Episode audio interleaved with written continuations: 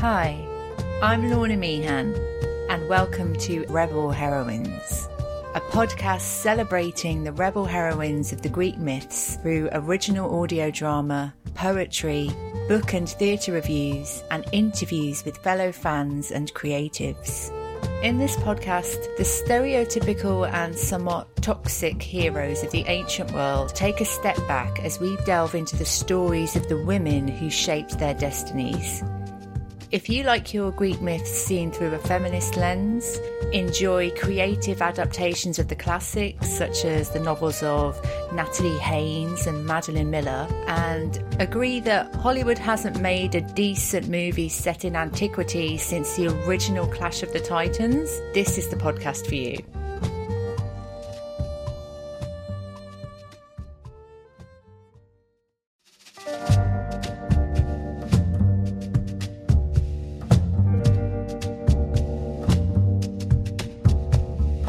Hello, and welcome to Rebel Heroines, the podcast celebrating the women of Greek mythology and the women who write about them. This is a cheeky bonus episode where I interview Emily Hauser, author of the Golden Apple trilogy, about her latest non fiction novel, Ancient Love Stories. Let's get straight to it, shall we? So let's meet Emily. Hello, Emily. Hello, thank you so much for having me. It's great to be here. I wanted to kick off with asking you about what inspired you to start writing about Greek mythology. It's a long story because the kind of love that I've had for the classical world goes back such a long time. I started learning Latin and Greek uh, when I was 11. I, I, was so lucky to be able to start those early. But even before then, I was just so passionate about the ancient world. I think for me, one of the kind of turning points was when I read Robert Graves's I Claudius. And I think I was about 10. I think I got it in my Christmas stocking. So Father Christmas definitely knew what he was doing. and um, I just really loved the book. I loved the immediacy of it. And I, I feel like it was kind of pretty clear for me from then, because I'd always loved writing, that historical fiction was something that I wanted to pursue. So I kind of remember always saying that I was just kind of looking for the right story. And it was really when the story of the women of Troy found me in the first year of my PhD that I just kind of was like, yeah, this is, this is what I am going to write. And, and that's was kind of the way forward was cleared. 10 years old reading I Claudius. Wow. I know. I mean, I was, yeah, I had, didn't have many friends. I remember, yeah, definitely. I, I, was a bookworm through and through. I, I think the only time kind of I, I really had a, a harsh talking to from my mom was when I was trying to read Pollyanna under the table and it was meant to be dinner time and I was reading Pollyanna under the table. And I think I must have been like, yeah, six or seven, but I just wouldn't stop reading. So yeah, I l- always loved books. Brilliant. The Golden Apple trilogy, which I really enjoyed, I loved all three of them. I wanted to ask Did you know that you wanted to write about these specific characters first, or did you kind of have that golden apple link and then they just kind of revealed themselves organically like? Yeah so well as i mentioned it really started with the first book for the most beautiful um, and i was in my first year of my phd in classics at yale and i was taking a course and during that course we read margaret atwood's penelopiad which is a reworking so good so good really recommend it and it's a retelling of the odyssey from penelope's point of view and I just sort of suddenly had this moment where I realized that no one had done that for the Iliad, which is, of course, the other epic poem by Homer and that the women of the Iliad, there had been sort of, course, rewritings of Helen, but I was really interested in Briseis and Chryseis, who are the two slave women who start out the action of the Iliad, but who really are marginalized in the Iliad and they kind of are, are marginalized in the stories that we tell about at the Trojan War and they just really weren't known. And I just felt like, wow, this is my story. I want to, I want to tell their story and show how important they are for our understanding of the Iliad, for our understanding of the Trojan War and what happens when we tell the myth from their point of view, because it just completely turns on its head what we think we know about these heroes and these stories. And then once I'd written that book, I knew I kind of wanted to take it further and do a trilogy. And so I kind of saw that there was this theme that's kind of trickling through Greek myth around the golden apples. And I just was like, actually, each one of these golden apples, these kinds of amazing, legendary, mythical objects, they're associated with women and they're associated with amazing kind of subversive women who are really making history, uh, making Greek myth. The way became clear. And I was like, okay, it's going to be a trilogy and it's going to be each of the, the three major myths around the golden apples. So it just happened very organically it's so true with Briseis and Chryseis as well that yeah they have such a massive impact on the war and yet in the originals like I don't know is it less than a hundred lines between them or something like like considering they make such a pivotal yeah. impact on the novel I mean yes so for readers who don't know basically that the poem begins I mean it's the it's the kind of foundational text of Western literature and it begins with a quarrel between two so-called heroes I'm putting it in inverted commas mm-hmm Achilles and Agamemnon, but they're quarreling over two enslaved women who have been taken captive during the war. One of them, her husband has been killed, her brothers have been killed, and they've been taken as, as sex slaves. And they're arguing which one of them gets which woman. So this is like the whole scene that kind of sparks the conflict that creates the, the epic. Um, and yet Chryseis, yeah, as you mentioned, she actually doesn't even talk. She just mm. gets kind of shipped off uh, about halfway through the first book. So a couple of hundred lines in, she gets shipped off. And Briseis basically gets kind of traded like a pawn back and forth between the men. Um, she has like one kind of major speech, but that's it. And uh, otherwise you just kind of see her in these kinds of throwaway one-off lines where it's and then Achilles went to bed with Briseis. And I just felt like that really kind of uh, flattened the tragedy of her experience and the, the way that she kind of exemplifies the cost of the war, that these kinds of bickering heroes where they're kind of quarreling about their glory. But like, you know, for her, this is real life. This is serious. Yeah. This is tough and difficult. And we needed to talk about it. Absolutely, yeah. And with Atalanta and is it Admete? Is that how you say it? Yeah, Admete actually yeah. Greek, but Admiti would be probably how we would anglicize yeah. it. Yeah. I like that we you know, we get to have these stories of these two women who get to go on adventures and have like their kind of heroic moment in the sun kind of thing. And I knew about the, the Trojan women and Atalanta beforehand, but I didn't know much about mm. Admete and I enjoyed like where her story went. And I just wanted to ask if you have any plans in the future to, to write about other like kind of lesser known women in Greek myths, like the women that maybe we, we don't know much about or that, you know, other women that have kind of got sidelined yeah, absolutely. So, I mean, that's such a, a good point because Admete, like her story comes up in kind of a much later source and she becomes a kind of a figure uh, later on. And I think it's so easy to gravitate towards the more obvious characters. And I, that's kind of, I think, why I really enjoyed Briseis and Chryseis because they're just not very well known. And the same for Admete. Of course, she interacts with the Amazons. This is in my in my third novel, and the Amazons are, are very well known. Yeah. Um, so you get that uh, kind of nice interaction between a less well known female character and these kind of very, for for better or worse, kind of villainized but also mythologized, fantasized uh, female warriors. But yeah, in terms of future projects, I, I do have kind of a book that's in the pipeline. It's not fiction, it's nonfiction.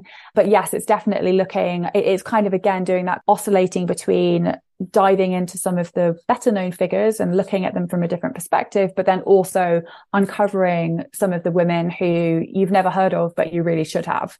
So I feel like that's really important and, and interesting another book to look forward to. Great. Why do you think there's been such a resurgence in in terms of Greek mythology and you know like this kind of genre of of retellings by women? And what is your favorite book in the genre so far?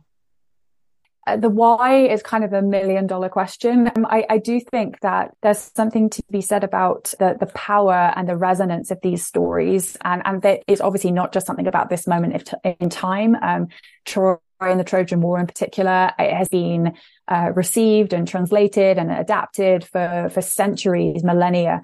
So it's a really enduring myth. I think what's different about what's happening now is that uh, women writers are really stepping forward and are taking the voices uh, that are maybe in a canon that feels familiar and it feels important and significant. So you don't have to kind of justify why these myths matter. But what you can do is you can take the voices that have been silenced and then you can put them forward. And that then becomes a kind of intervention into this canon that we kind of thought we were comfortable with. And I think that that it just, it has a kind of unending appeal because you're doing this kind of simultaneous game of just like these incredible myths that so many people love and and are just so powerful and enduring. But then you're putting a new spin on it. And it's a spin that really speaks to our time. It's something about kind of women stepping forward, recovering women's voices, telling it how it is. And I think that that is just so important. Absolutely. And I think it was Natalie Haynes that I read was saying when someone asked her, I think it was a male academic, like asked her like bothering like telling the, the women's stories and her answer was like, because they were also in them. And if you only get yes. if you only talk to like fifty percent of the characters, you know, that's only fifty percent of the story. So the fact that I think this genre can definitely totally. keep on giving, you know, that we can get as many classics out of it as as the first time round, I think. Yeah. What's your favourite yeah. um, book that you've read in this genre? Yeah, so my my favorite book, I really love Madeline Miller's Circe. Um, I mean, I think because I'm a Homerist, and so yeah. in my kind of academic job um, at at the University of Exeter, kind of my my my academic focus is on Homeric poems. And so I think uh, anything that is to do with Homer, I just I really enjoy, and I think she did such a great job of in a way, I'm kind of contradicting the first half of my answer. She did a great job of not just making it about Homer. And so it was kind of a, a lot about this, the wider myth around Circe and all of the kind of different receptions. And I just felt like uh, that worked so well. And yet at the same time, that kind of speaking back against Homer was, was so much fun for me to read, both as, as an author, uh, a novelist, but also as an academic. I, I really enjoyed that. Circe is probably my favorite as well. I like when Madeline Miller was talking about how, yeah, in the original Homer, that Circe, even though she has the power to turn him into a pig, just kind of like kneels at his feet in awe and trepidation, you know, and and then it's like really, and I like that in Circe, you know, the, there's this whole other undertone going on of like, I'm not afraid of you. I'm, uh, I haven't, you know, I have this whole different agenda going on, and I like, I like that we got to find out what happened to her before and after the hero turned up. So tell us about the new book, Ancient Love Stories. So it's this is a, a non-fiction anthology. I'd like to throw into this first question about the book why do you think there are so few like happy endings in terms of love matches in like ancient mythology, ancient history. It just doesn't seem yeah. to be a thing. So yeah, I'd like to sort of get your your take on that. Yeah, absolutely. So, so this book that is coming out uh, in the next couple of weeks is called Ancient Love Stories, and it's a, a collection, uh, a retelling of some of the greatest love stories from history. So it it starts with Sappho, um, and maybe we can talk more about her later. But she's uh, sort of the first female poet of ancient Greece, and uh, really kind of ignites the the genre of love poetry and talks about uh, love for women in this kind of really incredible, tangible erotic way. But then we kind of meander through all kinds of different relationships. And yes, many of them are tragic. Um, so we have a, Ro- a, Roman emperor and his uh, love for a young man who tragically dies very early on in his life. We have, of course, Antony and Cleopatra, the, the kind of ultimate uh, sort of love, love fatality. And then we kind of wind through history. We go through the Taj Mahal um, and its creation as a kind of an object of this incredible loss for uh, Mumtaz Mahal by Shah Jahan. Um, and then we end, and I feel like this is kind of, for me, this is kind of programmatic because, you know, everyone wants a happy ending when we're talking about love stories. So we end with a happy ending, a, a kind of beautiful, very quiet romance between uh, an incredible man, Ignatius Sancho, who was initially sold into slavery. He was of African descent, sold into slavery, but then he was uh, sent to the uh, to England and became a servant, and eventually was freed and became the first man the first African to um, vote in a, a, British election. And he had a kind of wonderful, quiet domestic relationship with his wife, Anne. Um, so I feel like for me, that was very much sort of wanting to also have an insight into this kind of different world from, from these yeah. kinds of grandiose emperors and yeah. kings and queens. Yeah. And it's like sometimes the tragedy happens first and then the nice thing afterwards. Exactly. It doesn't have to be that way. Um, and I, I, think for me, what was really key in bringing this collection together was, and kind of a key word for me was diversity. And, and that, of course, was diversity of uh, kind of all kinds of different cultures, all kinds of historical time periods, different races and backgrounds, uh, sexualities. But it was also about diversity of experience of love because every relationship is different and some relationships go up in flames. Some are kind of uh, dramatic and tragic, and some are very quiet. And for me, it was kind of getting that oscillation where you kind of go through the fireworks, but then you end in that kind of calm. And I feel like that hopefully will resonate with a lot of readers that that love kind of takes on all of these different forms. Yeah, absolutely. Cool. So let's hear some extracts. And I think, yeah, let's let's start with Sappho, I think, because you know, she she sort of kicked it all off for us in terms of the love poetry. Okay, so this is Sappho, and Sappho is the first story in the collection. So we are kind of opening up ancient love stories. Dawn, Greece, summer. The air smelled of violets. Pink fingers of sunlight crept over the horizon, already hot, reflecting off the white rocks of the Greek island. A woman stood on the cliff edge, her toes whispering the air, her sandals tracing the stone, playing with the edge between rock and sky. Her gauzy tunic catching on the sea breeze, tugging her like a ship's sail, threatening to slip at any moment into the white foam below. Her name was Sappho, and how she got here is a love story. But it's not the kind you might think. This is a story of a woman who had a gift. She knew how to write about love, in the world of ancient Greece, where women were meant to idolize men and were told to stay silent, seen and not heard, her love was different. She loved women passionately, openly, and she was able to turn what she felt into fierce words of poetry. These words would speak to thousands of people and become famed across one of the most powerful nations on earth. They would be sung at banquets and written down on scraps of papyrus that were sent on ships and hoarded in libraries across the world of the ancients. These words would see Sappho embroiled in rebellion in the teetering, overcrowded cities of the rocky island of Lesbos. They would cast her into exile across the glittering seas of the Aegean to the ends of the earth and back again. They would ask her to defy everything that was expected of a woman and climb to dizzying heights of fame and success before falling to the repute of a ridiculed prostitute. They would see her challenging ideas about sex and sexuality and speaking out about love in a way no one had ever done before. Her words would become immortal even as it took her to her death. So yes, this is a love story with a difference, and it would change the way we talk about love forever. Ooh. She's got a lot going on, hasn't she, Sappho? Like she had, yeah, it wasn't until I read a novel about her that I sort of realized, you know, she had this whole sort of exile thing going on and how mm how like revered she was and she like hung out with Aesop is it as well? Yeah. Yeah that I think that's kind of uh, fictional on the part but I think what the novel you're referring to might be Erica Jong's Sappho's Leap. Is that the one? That's it. That's the one. Yeah. Yes yeah so so that that is kind of a fictionalized intervention uh, and that was something that was but was really common in antiquity as well was that, that idea of kind of imagining famous people meeting each other yeah. and um, there is kind of one poet who the ancients just loved imagining Sappho interacting with, which was Alcaeus, who was a kind of contemporary of her and a male poet. And there's this really great uh, vase painting where uh, from from antiquity, from uh, around the fifth century BC, where you get the figures of Sappho and Alcaeus together painted on on the side of a pot and Alcaeus is there strumming on his lyre. You can see out of his mouth there's trailing the the word the song, the sound of his song. So he's trailing ooh out of his mouth, and Sappho isn't saying anything.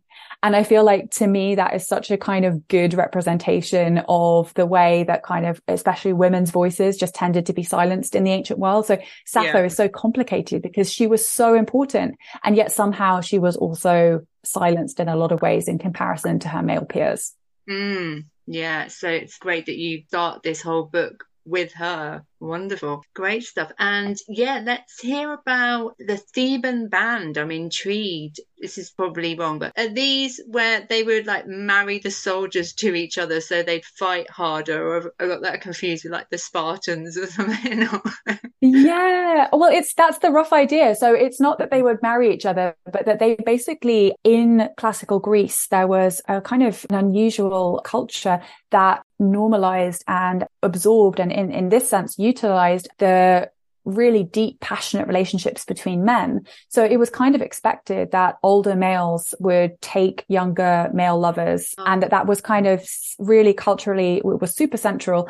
And what the sacred band of Thebes did, um, and this is happening in, in kind of the fourth century BC, they took this one step further. The logic kind of was, and, and philosopher Plato even comments on this, like it's, it's totally logical. The logic was that if you're in love with someone, you would do anything for them. And so if you've got men who were in love love and you know these men are also soldiers um, then why not recruit male couples and utilize their passion their dedication for each other and and to make them fight to the death and this this uh, band of 150 couples of, of, male warriors was kind of one of the uh, most effective fighting forces of its day. It was just like at the top in, in military terms until unfortunately they got wiped out by the troops of Alexander the Great, which is just really, yeah, it's really tragic, but it is just an amazing kind of love story. And it's just really kind of of its moment, of its time. So yeah, it's fantastic. Brilliant. So do you want to read us an extract from the Theban band? Yes, absolutely. So what I will do is I will do a little bit from the beginning and a little bit from the end because it surrounds the story and it describes kind of the archaeology that kind of creates some context around this story that it kind of sounds a little fantastical, but it's actually real. So, and that's kind of one of the things I love about this is that interaction between this, these stories that sound like legend, but they're actually true. With a muffled thud, the last body hit the dry soil. The Theban gravedigger stood back, wiping his forehead, damp in the blazing heat of summer trying not to breathe in the smell of sweat and mud and sweet rotting flesh, trying to block out the sound of the flies with their incessant greedy humming and the hopeful whining of the crows. He cast an expert's eye over the rows of bodies laid out before him. A job well done for the kind of job it was. They were laid out in the formation of battle, soldiers lined up side by side as they had been in the final terrible war that had taken them down. All 300 of them. Young men who had barely started shaving, some of them, others their skin latticed with silver scars, their hair threaded with grey, some with children of their own. Hard to look at, even for a professional. His spade speared the ground, scattering the first heap of dirt over the bodies, hiding them from view. And a wry thought came to him, as wry thoughts do when you're digging graves. No one, in years to come, would believe that this was, in fact, a lover's tomb. Two thousand years of winds had blown dirt across the plain of Chaeronea, the tomb that stood where Thebes' legendary warriors had fallen, cut down by the troops of Macedon, was lost beneath centuries of dust. And then, on a cloudless June day in 1818, a horse riding the dirt track that crossed the wide open field stumbled on a stone jutting from the road. The horse's rider, a young English architect and enthusiast of antiquity named George Ledwell Taylor, leapt to the ground, feverish with excitement. In his trembling hands, he held an ancient Greek travel guide written by Pausanias in the second century CE, the equivalent of a tourist's cheat sheet to the greatest monuments of ancient Greece. The Lion of Chaeronea. As you approach the city, you can see the mass grave of the Thebans who died in the battle against Philip. There's no inscription, just a monument of a lion to represent the men's courage. Taylor had struck not exactly gold, but just what he was looking for. It was the find of a lifetime. He and a couple of friends and locals set frantically to work, digging at the block of stone with their riding crops, scrabbling away at the earth. What emerged was not only the colossal stone lion six feet high that had topped the Thebans' tomb, but an extraordinary mass burial, almost 300 men laid in battle formation. Anyone who had read even a little Greek history would immediately connect the dots. Here, clearly, was the grave of the sacred band of Thebes. But this find, astonishing as it was, had one more breathtaking secret to reveal. A nod, perhaps, to the extraordinary love that had bound the sacred band together and the way they died side by side for the love of their city and each other. For whoever dug the grave had introduced a detail not found anywhere else and not even known to those who recorded the ancient texts. Several of the couples were buried holding hands. Oh, it's that was beautiful. Thank you. It's um it's this really lovely mixture of you know the heart of the story and then the history and the modern world coming in going oh no dig all this up and see what it's about and then like oh just that little detail of hey, these were mm. these were people and they were in love and mm you know that the, the, tragedy of war and mm, there's a lot going on in there. Wonderful. Thank you. Absolutely. Yeah no I feel like i i you know i researched this i wrote it and yet still kind of when I, I read that story i just kind of get shivers because it's just there's something about that deep connection to the past and and that immediacy that we have when we kind of look back at these stories. As you say you realize these are real people and it's just it is an incredible connection that we can have through these kinds of stories. And i just feel like the sacred band they just deserve to be so much better known. So it's they're not a story that a lot of people know. Yeah. Wonderful. So when and where can we get this book? So it's out on 28th of September and uh, you can get it online. You can get it in bookstores, uh, on your high street and your local independent bookstore, which I would always encourage. Um, so it should be, it should be everywhere available, but you can also visit my, my website as well. And there you can get further uh, information about it and a little bit of kind of behind the scenes details as well. Wonderful. Thank you so much, Emily, for sharing some extracts from your new book with us. That was wonderful. Thank you. Thank you so much for having me. It was a pleasure. Thank you so much for listening. If you enjoyed this episode, please go back and listen to previous episodes. Please like and subscribe. Please share with people who might be interested. And if you'd like to contribute with poetry or audio drama to future episodes, do let me know. You can email me at lornaemeehan at gmail.com. I'll be back later than planned in October with a crossover episode with the Goddess Project podcast, Unpacking Artemis. So look out for that, and I'll see you soon.